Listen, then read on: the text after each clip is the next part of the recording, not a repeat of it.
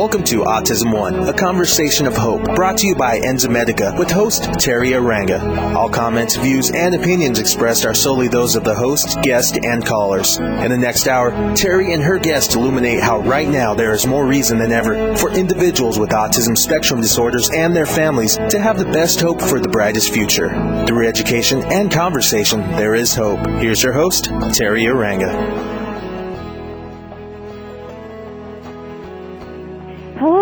Welcome to the Voice America Health and Wellness channel and this program, Autism One, a conversation of hope for Tuesday, February 9th. I'm Teri Arranga talking to Dr. Beth Latimer and Laura Matheos today about pandas. Dr. Latimer was chief of the Child Neurology Division at Georgetown University Hospital for five years and then worked at Fairfax Hospital before opening her own private practice of neurology in Bethesda. Dr. Latimer specializes and caring for cerebral palsy patients who require spasticity management in addition to her general neurology and headache practice. She has been cited in the Washingtonian magazine as an outstanding neurologist. Laura Matheos has an MBA from the University of North Carolina at Chapel Hill. She and her husband are raising two young children and advocate for families struggling to find medical support for the treatment of pandas. Ladies, thank you for joining us today. Thank you. What is meant by the acronym PANDAS? Um, this is Dr. Latimer. The acronym PANDAS um, refers to pediatric autoimmune neuropsychiatric disorders after strep.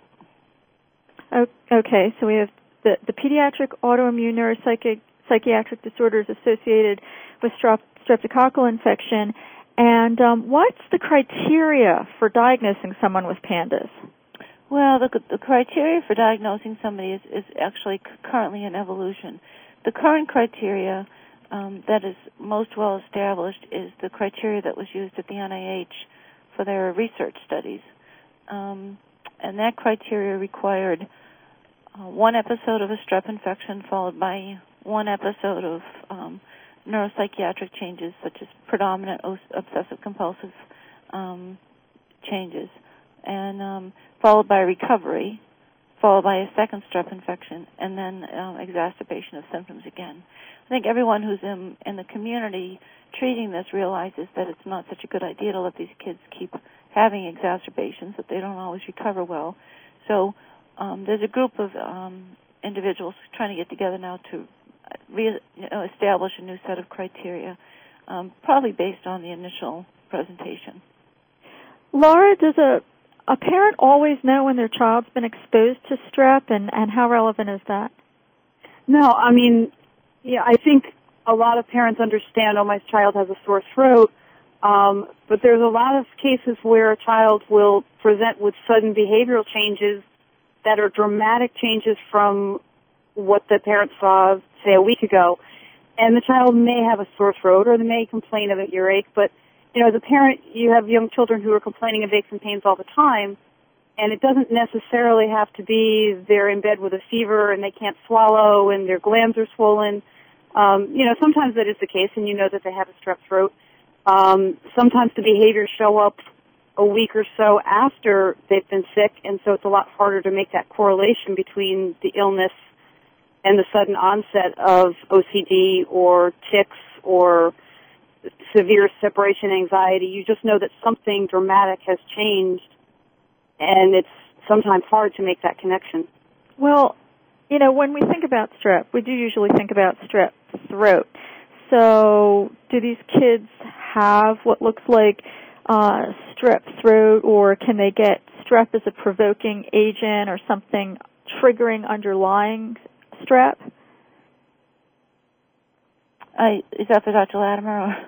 Either of you? Yes, I mean, I mean, I would I would say that there is certainly cases where many children seem to have subclinical or asymptomatic strep infections that parents are not aware of and the kids are not complaining of significant symptoms that then lead to autoimmune reactions to the strep. Um, they're also seeing this in the cardiology community with an increase in the rate of rheumatic heart disease, where maybe 20 or 30 years ago it was clear that someone had scarlet fever or a very severe sore throat, was not treated, and then had rheumatic heart disease. Now they're seeing an increase in the incidence of even rheumatic heart disease, which is also an autoimmune response to strep, in kids who have not had very symptomatic strep infections. the strep can be um, in the you know it can be in the tonsils, it can be in the in the nares or in the nose, it can be in the sinuses, um, it can be in the um, in the perianal region. Sometimes little girls even will get vaginal strep infections. Um, so it can be in the form of impetigo. So it seems like the strep is um, much less um, um, symptomatic than it was in the past causing these types of symptoms. So there's even some concern that there might be a different strain of strep causing pandas than um, what we are typically accustomed to seeing. Okay, so it sounds like not every child who ends up um, showing tics, for example, um, necessarily had a raging sore throat. Um, conversely, does every child who has strep um, come down with obsessive compulsive disorder? Uh, absolutely not. There seems to be a sub a, a population that is vulnerable to this, um, and there's a much higher incidence in this um, patient population of a family history of other autoimmune disorders. Um, there are often family members who have had um, autoimmune reactions to strep in the past, such as rheumatic heart disease. So there's a vulnerable population, and then there is a trigger. Okay sounds similar to the autism community. Well, Dr. Latimer, a little bit earlier, Laura was talking about the outward uh, symptoms. So, what are some of the outward behaviors that you see that patients with these symptoms, uh, syndromes exhibit, and what kind of clinical presentation are you looking for? Uh, with PANDAS, the, the most um, significant problem is the obsessive compulsive disorder. And these kids will develop obsessive compulsive disorder frequently overnight in a very, very quick period. They'll go to bed one night and be perfectly fine, and the parents can date it to um, a moment in the car or sitting at breakfast or one day where their child developed sudden severe obsessive compulsive disorder. Sometimes it's it's it's not that um, sudden in onset, but it often is. Um, and children who have PANDAS, the, the obsessive compulsive disorder presents about three years earlier than it typically presents in the general population of people who develop more typical obsessive compulsive disorder. And they seem to have a very characteristic constellation of symptoms. They complain of intrusive um, voices. They complain of their fears of contamination. They're afraid they're going to die. They're afraid their parents are going to die. They have um, um, a very unusual symptom of ex- very frequent urination, which I've, never, I've not seen in other children with OCD, and this probably has to do with the way the basal ganglia and the dopamine receptors are in the in the bladder. Um, um, they have um, bedwetting, which is also not seen in children with OCD. Um, they often have anorexia without um, body dysmorphic features, meaning they will not eat anything, but they don't think they're skinny but they won't eat because they're afraid they're going to choke. So some of these kids come in and they've lost incredible amounts of weight. Um, um, they have rage attacks. Um, um, and then they also have the movement disorder we see associated with this. So when when strep in the 1800s caused um, a similar, somewhat similar condition called Sydenham's chorea, people had very dramatic dancey type of movements that they used to call St. Vitus's dance, where their arms and legs would be flying in the somewhat dancey posture. Um, and when you examine these children um, carefully, they also have what we call choreiform movements. Chorea spelled C-H-O-R-E-A, where if you hold their hands, they have a piano-like movements of their fingers, and they have just have a tremendous amount of trouble holding still. You mentioned the basal ganglia, and you also mentioned uh, that symptoms could come on overnight. How are these things related? Uh, the basal ganglia is a, um, a, a collection of gray, it's part of the gray matter of the brain. It is uh, sort of a central way station in the brain um, where a lot of things come and a lot of things go, go from it. It modulates movement, it modulates mood, and when things go awry there, people develop um, movement disorders so that they have um, tremor, dystonia, or um, chorea, and they also have very severe behavioral stuff like obsessive compulsive disorder, um, attention deficit, t- um, hyperactivity types of symptoms, um, and mood issues. Um, and um, it, it's it's all coming out of that same location in the brain. So, how does an infectious illness cause this? How does it affect the brain and then uh, thereby create the behavioral manifestations? Well, what um, Madeline Cunningham in Oklahoma has demonstrated is that these children develop increased enzymatic activity in the basal ganglia after the strep, and they also have anti-neuronal antibodies to the basal ganglia. So, if you when we send these kids blood blood off um, for testing, they are making antibodies, probably against the strep, but it's like any other autoimmune condition. Sometimes the body gets mixed up and it makes antibodies against itself. And we have multiple other examples of this in neurology. Sometimes when people get a vaccination or an illness, they'll make antibodies against their own nerves and become paralyzed. But in this particular condition, we believe that the antibodies um, are made probably to, in an attempt to react to the strep. But in a maladaptive fashion, they go and, and, and attach or do something to the basal ganglia, and through a process called molecular mimicry, turn that basal ganglia on and cause excitation in that part of the brain. Mm-hmm. Okay, so I know with um, the use of the adjuvant um, squalene in vaccines, the um, the body can attack its own fatty tissue in the brain. So it would it would seem like from what you're saying, there's is there some similarity between the strep and the b- tissue of the basal ganglia that would mix the body up? Well, I'm not familiar with the adjuvant you, you're speaking about, but the, um, the body reacts to infections um, by making um, molecules that will fight the infections. And sometimes they're direct and specific, and sometimes they are um, become autoantibodies, meaning they actually attack your own body, and, and that's or they affect your own body, and I think that's what we're seeing in this case. Okay, so PANDAS is considered an autoimmune disease. Yes, it is. And you've explained the connection between the basal ganglia and, and symptoms we see. Um, was there anything else you wanted to add to that, Laura? Um, no, I think um, you know that that is the process. I think the confusion that parents run into is um, one trying to prove or find out if there ever was an infection, um, if, if they've missed the symptoms, but yet there's this sudden onset change in their child. Um, you know that the other option is if you've missed the actual presentation of the disease, to then start looking at blood tests as a way to look backward in time. Okay, that's great. We're going to pick up with this when we come back from break. Thank you to our sponsor, Enzymedica. We'll be right back at the Voice America Health and Wellness channel. Thank you.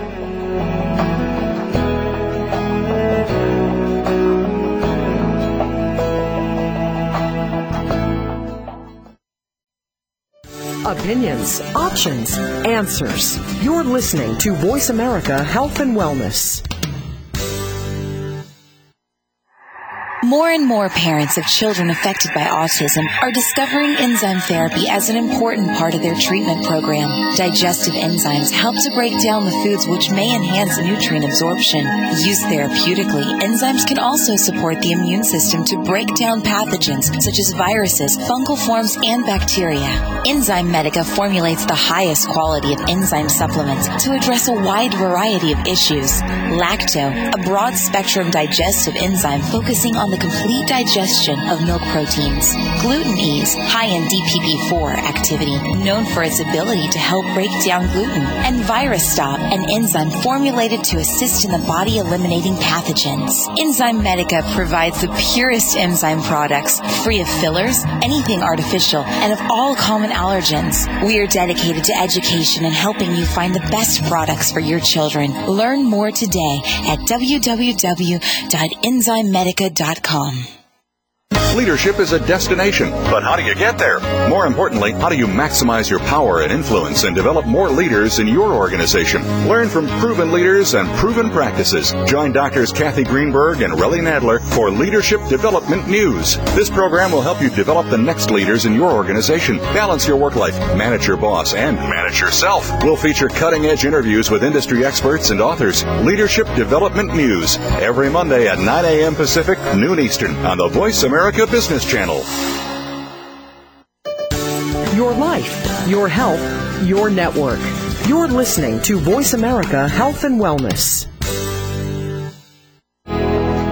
Welcome back to Autism One, a conversation of hope with Teri Arranga. If you have a question or comment, call us toll free at 866 472 5792. Now back to the program. Here's Teri.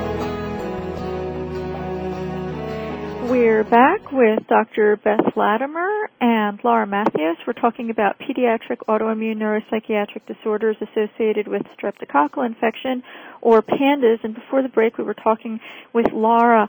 Laura, you know, I know um, that in many cases of PANDAS, the the symptoms are so debilitating and cause the child and the family such great suffering. Um, yet, mainstream medical practitioners can still uh, throw the family off target when they're looking for answers. When should a parent get an inkling that their child may need a workup for pandas? I think the biggest difference is is that it's it's not something where your kid has always been a little quirky and it's just more of the same, but maybe a little bit, you know, more severe. In most cases, this is a knock you off your feet. What just happened to my child kind of event um, where, like Dr. Latimer said, you know, it's almost like the stomach flu where you can go to bed feeling fine and then in the middle of the night, you know, your world is entirely upside down. Um, when something like that happens and a parent turns to a pediatrician and the doctor says, well, you know, the throat looks fine, there's nothing wrong, um, it can be very discouraging. And so sometimes you get led down to seeing a therapist. Um, who may or may not be looking for pandas. And it, when something doesn't feel right and you're saying this is this just isn't my child. This isn't what what he was a, a week ago um then it's really starts you should be really looking at a medical cause first i think. Um not that there may not be some other thing going on.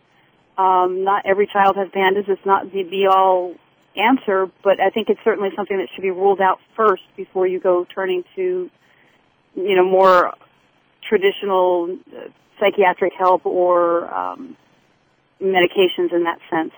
Um, so, like I was saying, if you miss the actual physical signs in a physical exam of, of strep, you can do ASO titer tests for strep or anti-DNase B tests. Um, Although in our case, we had scarlet fever and a positive rapid strep test, and were encouraged to go get an ASO titer test just for conclusive proof. Um, and my son tested negative on ASO titer test, so it, it's not a be all and end all, but it at least is one other indicator um, that the body's been fighting an infection. So, Dr. Latimer, um, Laura's been talking about the anti-streptolysin O and anti-deoxyribonuclease B titer tests. Can you explain to our listeners what they are? Um, they're both um, titers that rise after someone's had an infection with a strep um, coccal. they've had a streptococcal infection. Um, the the anti-streptolysin antibody will rise re- relatively quickly um, and might go away relatively quickly within a month or two. The anti-DNase B tends to be more of a sign of chronic strep. So um, um, in the early days of treating this, you know, five to ten years ago, we were treat, just testing the ASOs, but we found, and then I found that often when we did the ASOs, they were negative. The anti-DNase Bs were very, very high. So we're doing both of them now. There are multiple other titers for strep as well. Um, but um, sometimes the, the, the titers are missed. You know, you miss the initial um, infection, and the, t- the titers come down. But then there's immune memory that then it becomes really an immune-mediated condition. Hmm. Okay, very interesting. Well, everyone with pandas have the same type of history with antibody titers. From what Laura said, it doesn't seem that way. Well, it hasn't been studied in a prospective fashion, so we don't know the answer to that. Um, I think that you see different children at different phases of their disease. So if someone's just had a strep infection three or four weeks ago, very likely their titer is going to be very high. It's the kids who we see who are two years down and they've had this illness for two years down, uh, and we don't know what those titers could be anywhere at that point. Mm-hmm. And the children tend to be sicker and harder to treat as well.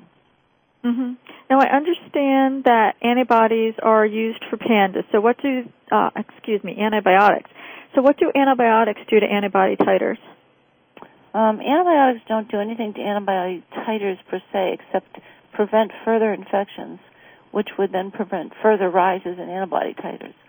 So there's two components to treating um, uh, pandas. I, you know, it's it's almost to me like asthma or any other immune-mediated condition that's triggered by that has a trigger. You want to prevent the trigger, and then you want to deal with the immune reaction to it. Mm-hmm.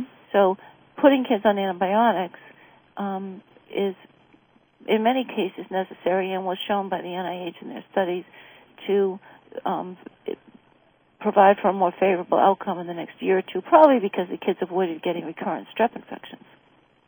Oh, good point. Okay. Antibiotics, how long? Well, if you had um, if you have Sydenham's chorea or rheumatic heart disease, um, which is the old, more um, classic uh, autoimmune reactions to strep, which can affect the heart and the brain, we treated those kids till they were in their 20s. Um, I think in pandas we don't quite know yet. It's um, I think the jury's out, but for right now, I th- we're treating them for pretty extended periods of time to their adolescence for certain. Does the body become immune to the antibiotics? Do the antibiotics become resistant? Do you need to take probiotics at the same time for your gut? Well, that's the big concern, and that's what every, I think that's what's created some controversy in this. Nobody wants people on antibiotics unnecessarily, um, and nobody wants to create um, resistant strands of bacteria. Um, so, um, and and I've seen several kids from Pennsylvania, for example, who are on a very an antibiotic called clindamycin, which is particularly, a particularly hazardous antibiotic because Mhm. it can lead to a certain type of colitis. Um, but um, when it's necessary, you have to use it. But I think they've developed a very resistant strain there. Now, I don't think it was the antibiotics that were there necessarily that led to the resistant strain. I think it's just resistant, which has required these heavy hitting antibiotics. So, um, um, you you want to use the least um, aggressive antibiotic that you can, um, and keep them on a dose that prevents them from having further infections. You also want to look for where the infection is. Look at the tonsils. Look at the adenoids. If they're big and look infected, take them out. I know the NIH does not recommend that because I haven't studied it, but I think from a clinical standpoint and a judgment standpoint, it's very reasonable to have an ENT take a look and see if they look diseased or not. Think you want to look at the sinuses to see if they're filled with fluid and could be a potential source of strep. And you want to do a careful exam to see if there's any evidence of perianal strep or vaginal strep to make sure you, uh, you know, eradicate the strep in that particular child and in the rest of the family because often another child in the family has it and keeps and is passing it back and forth, or a dog carries it is passing it back and forth. So we go through the whole this whole thing about really knocking it out try to prevent the get rid of the antibiotics. And probiotics are very important to sort of recolonize the gut and the intestines with healthy bacteria. hmm And probiotics should be taken as far away from the antibiotic as possible. Um, all right, you mentioned clindamycin. Uh, it, it doesn't sound like that's the one most commonly used. What are the antibiotics that are most commonly used? Um, amoxicillin, um, with or without clavulanic acid, which is would become augmentin. Mm-hmm. um, which I know has become popular now. It probably really mostly prevents bad strains of staph, but amoxicillin at high doses is probably adequate.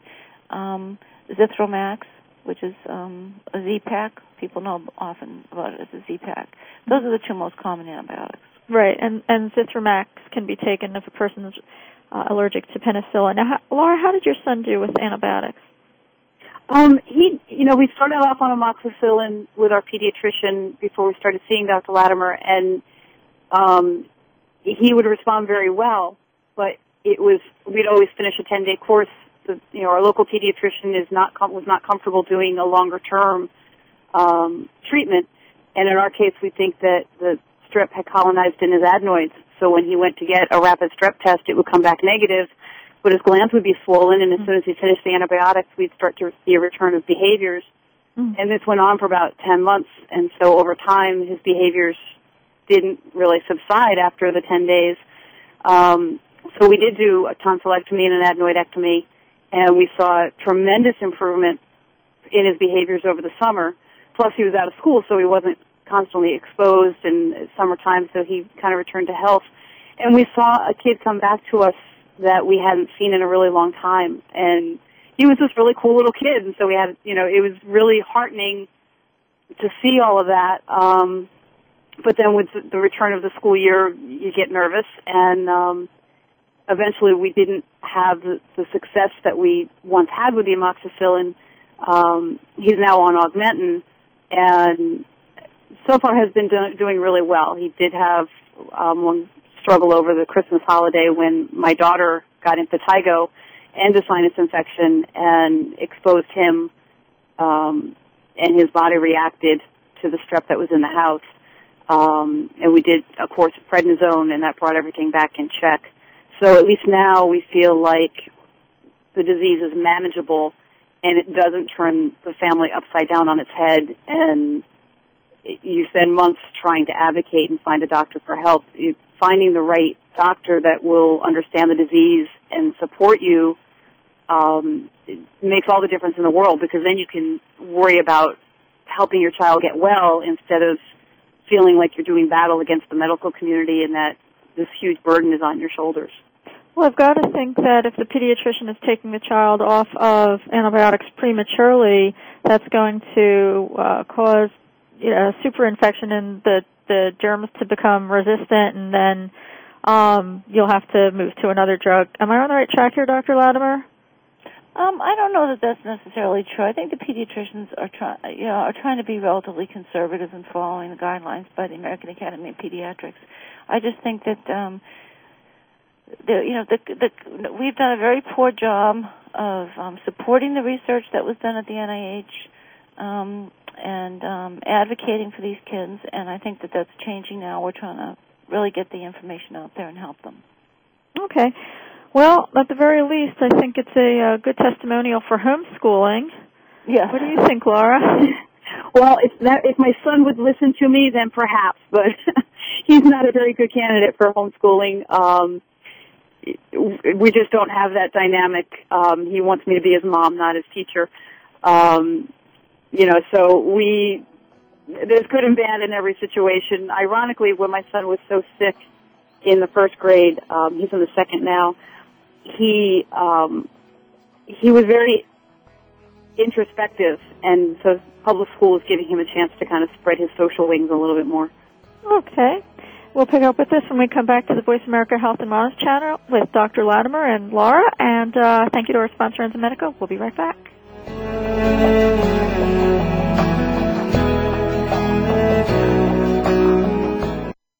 Opinions, options, answers. Voice America Health and Wellness. Tune in on Thursdays at 9 a.m. Pacific Standard Time for Healing the Grieving Heart, the program that takes you on a journey through grief after the death of a child. Join Dr. Gloria Horsley, marriage and family therapist and bereaved parent, while she interviews and discusses with other bereaved parents and siblings how they have coped with the death of a child and gone on to create and realize new dreams. So tune in Thursdays at 9 a.m. Pacific Standard Time for Healing the Grieving Heart with Dr. Gloria Horsley, right here on Voice America Health and Wellness. Holistic living is nutrition for not just your body, but your mind and your soul. Holistic nutrition goes far beyond the foods that we eat or the supplements that we take.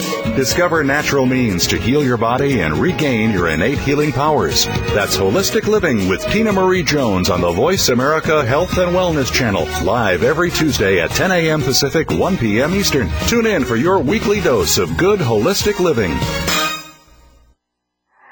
More and more parents of children affected by autism are discovering enzyme therapy as an important part of their treatment program. Digestive enzymes help to break down the foods which may enhance nutrient absorption. Used therapeutically, enzymes can also support the immune system to break down pathogens such as viruses, fungal forms, and bacteria. Enzymedica formulates the highest quality of enzyme supplements to address a wide variety of issues. Lacto, a broad spectrum digestive enzyme focusing on on the complete digestion of milk proteins. Gluten Ease, high in DPP4 activity, known for its ability to help break down gluten. And Virus Stop, an enzyme formulated to assist in the body eliminating pathogens. Enzymedica provides the purest enzyme products, free of fillers, anything artificial, and of all common allergens. We are dedicated to education and helping you find the best products for your children. Learn more today at www.enzymedica.com. Opinions, options, answers. You're listening to Voice America Health and Wellness. Welcome back to Autism One, a conversation of hope with Teri Arranga. If you have a question or comment, call us toll free at 866 472 5792. Now back to the program. Here's Teri. We're back with Dr. Beth Latimer and Laura Matheos talking about pandas. Dr. Latimer, uh, Laura had referred to the use of uh, steroids with her son. Can you tell our listeners about the use of corticosteroids in the treatment of pandas? Should they be used? If so, how long? Should it be brief? And what's a steroid burst? Well, um, the use of steroids um, has not been studied in a prospective manner, um, but they are being used um, when the NIH did their original study comparing um, plasma exchange and IVIG, which are two other treatments, they specifically um, avoided using steroids in these children for a very logical reason, and that was because there's always a fear of causing a psychosis in children on steroids, because steroids can do that. So they avoided the steroids. Now, what we found in practice, many practitioners who are actually treating this condition, is that when you put these children on steroids, they don't become irritable or have insomnia or become rageful, which is more typical of other children when they're on steroids. They calm down and they become much more settled. So, um, um, given the fact that we, you know, know that this is an autoimmune um, condition, and we use steroids for all kinds of other things, asthma, poison ivy, that are um, without any problems. We've been uh, several of us have been using steroids to sort of tampen down the immune system and stop the reactivity. And um, um, I use steroids, a steroid burst usually for two to four weeks, depending upon the patient's reaction. Um, and I, I consider that as a very safe amount of time to use steroids um, because you don't really have to taper to worry about long-term effects of steroids. And if you have a very positive response to that in terms of a behavioral improvement, then I think you really know what you're dealing with. Laura, did you want to add anything to that about your son's experience? Yeah, I do. Um, when my son was um, really little, like one and two, and he would get very bad croup. Um, we live in New England, so it happened a lot. And we would go on prednisone four or five days, and by day two, we couldn't wait for the fifth day to get there because he was just off the walls, crazy with energy. Um, and that was pre-pandas. Now it, like Dr. Latimer said, it has the exact opposite effect. He calms down. He's able to focus. Um, he doesn't get crazy. It it has almost the exact opposite effect on him now, um, because I think what's going on in his head is is different. Um, so we've had great success with it. Um, you know, we're not using it all the time. We've only used it twice um, in the past year, so it's been very, very effective for us. And I, the only caution I would add is that anecdotally I've heard that there is some concern that um, prednisone may exacerbate a true tic situation or Tourette's, um, unlike pandas, because something else may be going on. Um, so I just didn't want, I, I just want to throw a caution out there in that it's not necessarily the answer for everyone, um, especially if tics are a concern. Yeah, it seems um, to be an important distinction as to what kind of brand of tics, if you will, whether it's caused by pandas or something else. Is that what you're trying to say, Laura? Yeah, that you know, if you have a, a different situation, obviously prednisone is helping because it's reducing inflammation, which is what's behind the pandas. Um, but if you have another medical situation that's not being caused by the same circumstances, then prednisone may not be an appropriate treatment. Right. Um, you know, Dr. Latimer, you said something earlier that just um, kind of uh, raised my antenna, and that's that people didn't think uh, steroids, you know, people were wary of steroids because they could cause you know psyche psych psychosis I think you said, but that's correct. PANDAS itself the stress uh, causes something that looks like a psychiatric condition. So yes, it actually does cause a psychiatric condition. Yeah. Mm-hmm. I think it's a really important distinction uh, for to make that uh, medical medical issues can cause psychiatric issues, and that you don't have to resort to using quote unquote psychiatric, psychotropic, psychoactive drugs first. You can try to heal the body of whatever the real medical issue is. Well, certainly there are many things that can cause children to have an acute psychosis that are not um, what you would typically think of as primary psychiatric problems. Like central nervous system lupus can do it, um, Wilson's disease can do it, drug use can do it, um, um, just high fever with delirium can do it. Um, so you really have to, I think, do a medical evaluation on all these kids as you do the psychiatric evaluations to be certain you're not missing something. That's a, a really good point. Um, that medical evaluations are needed. Okay, so we've talked about antibiotics, we've talked about corticosteroids. You briefly mentioned intravenous immunoglobulin, also known as IVIG, and uh, let's also talk about plasmapheresis. What are each of these things, and uh, are they?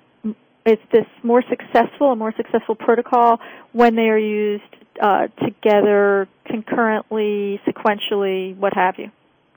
Um, don't know about the sequentially or concurrently because that has not been studied. Um, there's um, the, the two methods, you know, the, the, so the, there's two arms of this. One is to deal with the infection, prevent it, eradicate it, treat it, the dogs, everybody get it out of the household. The second is to deal with the immune reaction. So the first step in my protocol is, is to give uh, a course of steroids to see if immune modulation is effective. And if it is effective, and it, when it is, it's often dramatically effective.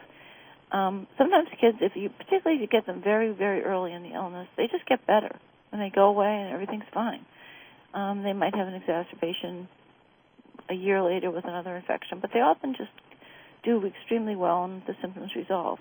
But for some children, when they come off the steroids after a month, they regress and they do very poorly. And that's the, those are the children who are very significantly ill, who are out of school, um, um, having anorexia, having rage attacks, um, miserable. The, the whole family's in disarray. Who need more aggressive treatment, and that's where either IVIG or plasma exchange comes in.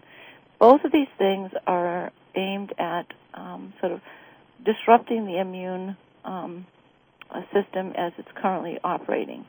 Um, IVIG, nobody completely understands how it works. Um, would be the correct answer, but basically what it does is sort of reboot the whole immune system. You're giving exogenous IVIG from pooled donors and putting it in, so you're restoring an you know an immune system. You're giving health, you know more immunoglobulin that could potentially make a child more resistant to infection, and you're also basically blocking all the bad antibodies that are in there. So that, that's the IVIG treatment.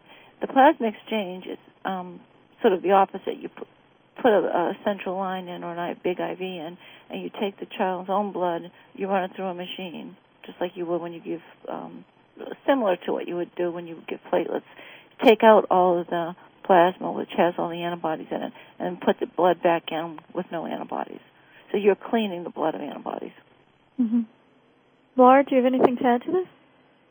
Um, no, I mean, I think I'm going to yield to the medical profession there. Oh, okay. I thought you might have heard of some experiences or something like that. Um, all right. Well, I'd like you to please, Laura, share with our listeners now a little bit more about your experiences with your son, things that your family went through. For um, when we, you mean when we did plasmapheresis, or in, just in general with the disease?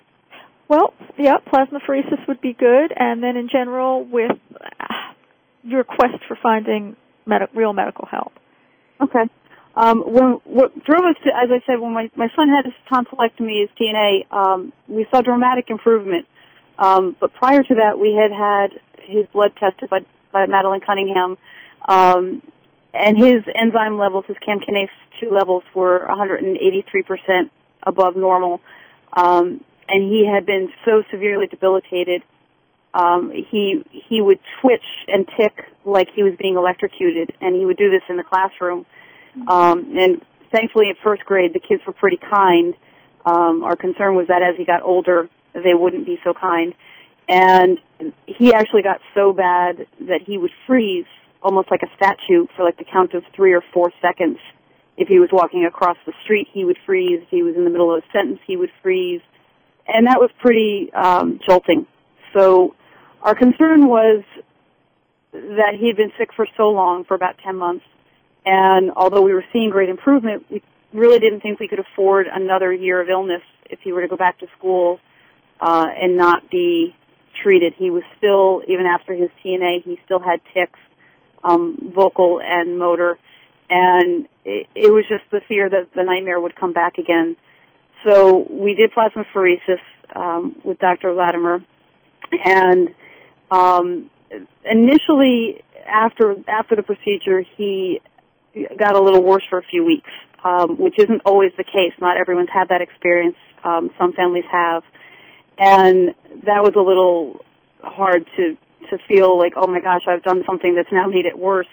Um, but after that, he did recover by leaps and bounds, um, and things got things got as easy for him as they should have been all along. Um, he was he went from having practically no friends in the first grade to having, you know, coming home and telling us that he now had 10 friends and life was, you know, it was making friends was so easy for him now. Um, things were clicking in school academically that had been so hard for him to do, uh, afterwards or, or prior to this.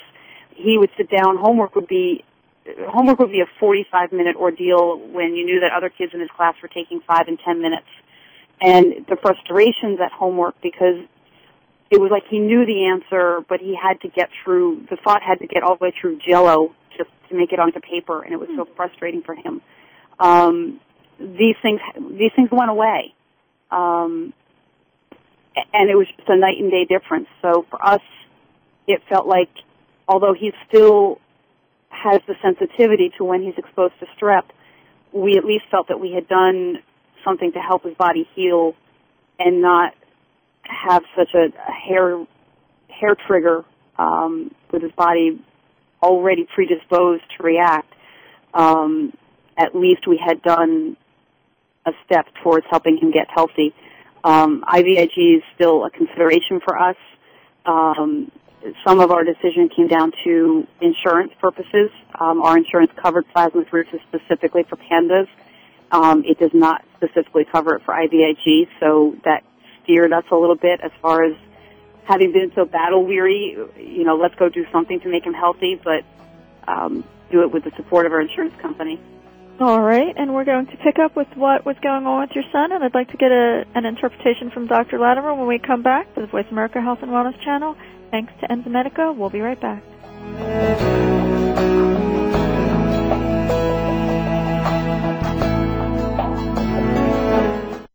Learn more. Live better. Voice America Health and Wellness. More and more parents of children affected by autism are discovering enzyme therapy as an important part of their treatment program. Digestive enzymes help to break down the foods which may enhance nutrient absorption. Used therapeutically, enzymes can also support the immune system to break down pathogens such as viruses, fungal forms, and bacteria. Enzymedica formulates the highest quality of enzyme supplements to address a wide variety of issues. Lacto, a broad spectrum digestive enzyme focusing on the complete digestion of milk proteins. Gluten Ease, high in DPP4 activity, known for its ability to help break down gluten. And ViraStop, an enzyme formulated to assist in the body eliminating pathogens. Enzymedica provides the purest enzyme products, free of fillers, anything artificial, and of all common allergens. We are dedicated to education and helping you find the best products for your children. Learn more today at If you have a loved one that is undergoing treatment for substance abuse or mental illness, you owe it to them and yourself to tune in to One Hour at a Time with host Mary Woods. This compassionate and educational talk show will help you help those that you love by better understanding their condition and their personal recovery process. Tune in every Monday at 12 noon Pacific Time to One Hour at a Time on the Voice America Health and Wellness Channel. Recovery begins this hour. You've read the books, listened to the CDs, and gone to the workshops to learn spirituality. Now there's a way to help you live it every single day. The Spiritual Workout with Stephen Morrison. Call with any issue at all and Stephen will passionately help you see which of 15 universally spiritual concepts apply to your circumstance and how. Practice every Monday at 10 a.m. Pacific Time, 1 p.m. Eastern on the Spiritual Workout on Seventh Wave Network. It's a practical path to a happier, more peaceful, and richer life experience. Opinions, options, answers. You're listening to Voice America Health and Wellness.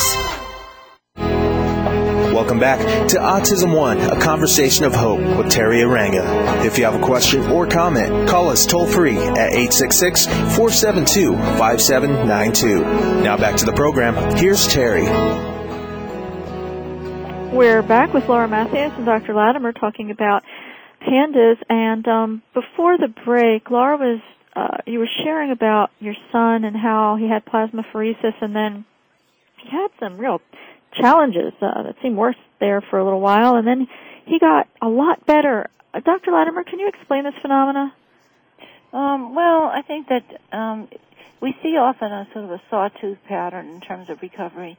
Um, these kids, when they're brought into the hospital, also they're into they're in an ICU setting frequently to put the lines in, um, removed from their homes. It's a, in a, in a very vulnerable phase in their lives, and it's it's really disruptive and difficult for them. And once you take the antibodies out, you still have that inflammation in the brain. It takes a while for it to go away. Um, like many other things that happen to the brain, like a concussion or anything else, it can happen in a second, but it takes a while for it to recover.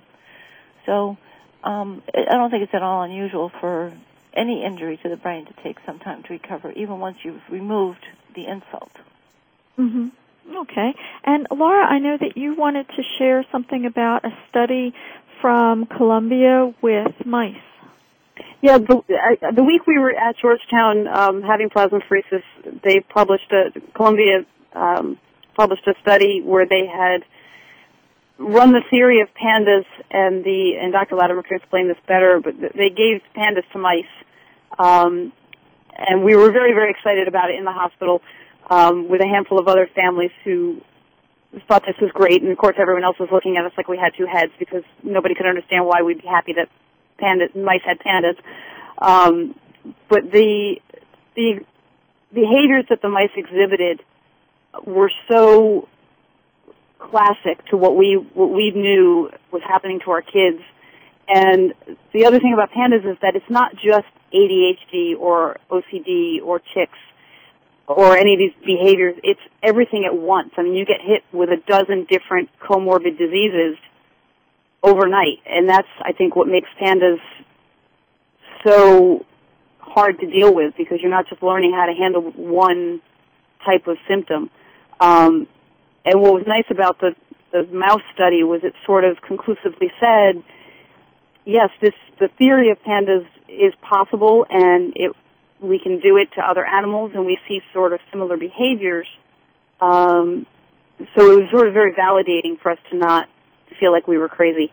Absolutely. Dr. Latimer, do you have any further observations on the study from Columbia, Mady Hornig? Yeah, I think the study from Columbia was really an elegant study, and I think what they pro- what they did is they they actually, um, rather than focusing on the infectious component, they immunized the mice with an inactivated form of the bacteria.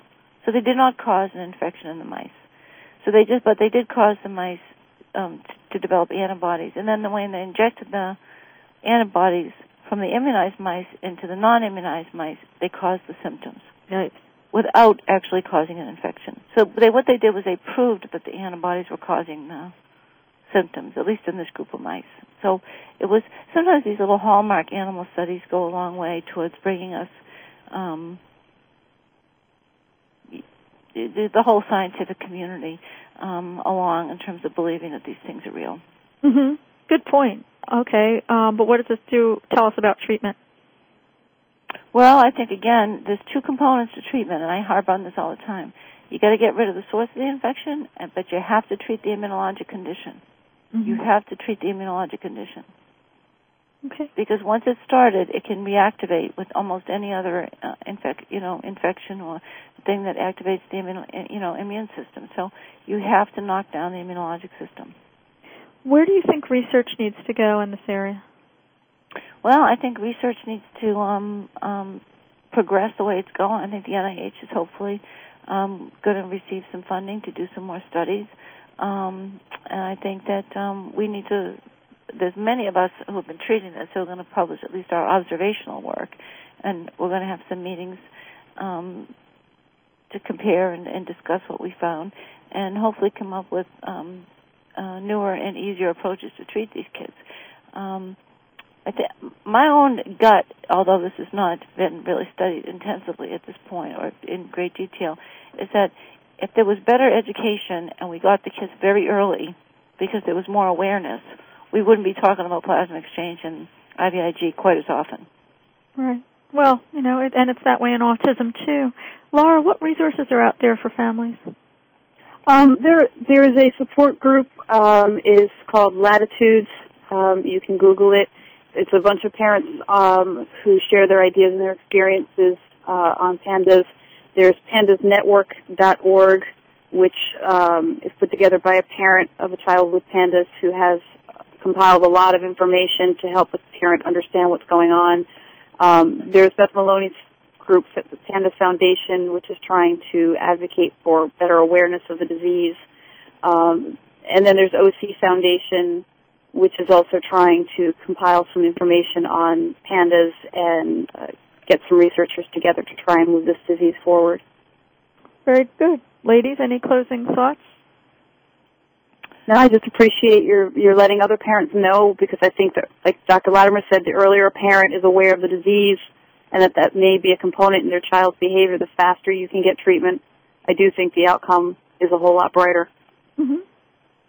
Well, Dr. Latimer and Laura, I'd like to thank you for making sure that dialogue about pandas moves forward so more kids can be spared suffering and debilitation. To our listeners, Dr. Latimer and Laura will be speaking at the Autism One Generation Rescue 2010 conference in May. Please visit www.autismone.org. Registration is open. I'd like to let listeners know about a new book coming up from Skyhorse Publishing called Cutting Edge Therapies for Autism. This book includes many of your favorite doctors and researchers, and it can be pre-ordered from Amazon and Barnes & Noble. Thank you to this program's sponsor, Enzymedica. For questions about this program, please email me at taranga at autismone.org. And to our listeners, thank you for tuning in to the Voice America Health and Wellness channel.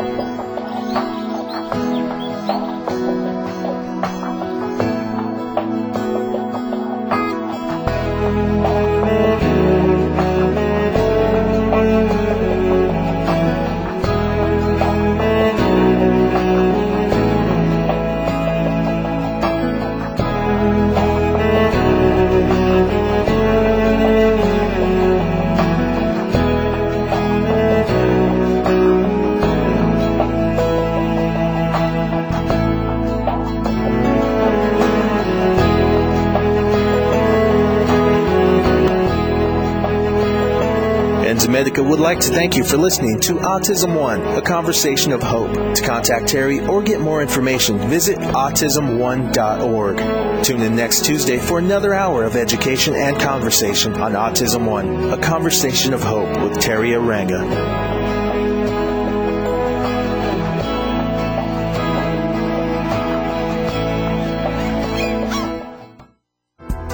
Thanks again for listening to the preceding program brought to you on the Voice America Health and Wellness Channel. For more information about our network and to check out additional show hosts and topics of interest, please visit VoiceAmericaHealth.com. The Voice America Talk Radio Network is the worldwide leader in live Internet talk radio. Visit voiceamerica.com. The views and ideas expressed on the preceding program are strictly those of the hosts or guests and do not necessarily reflect the views and ideas held by Voice America Talk Radio Network, its staff, and management.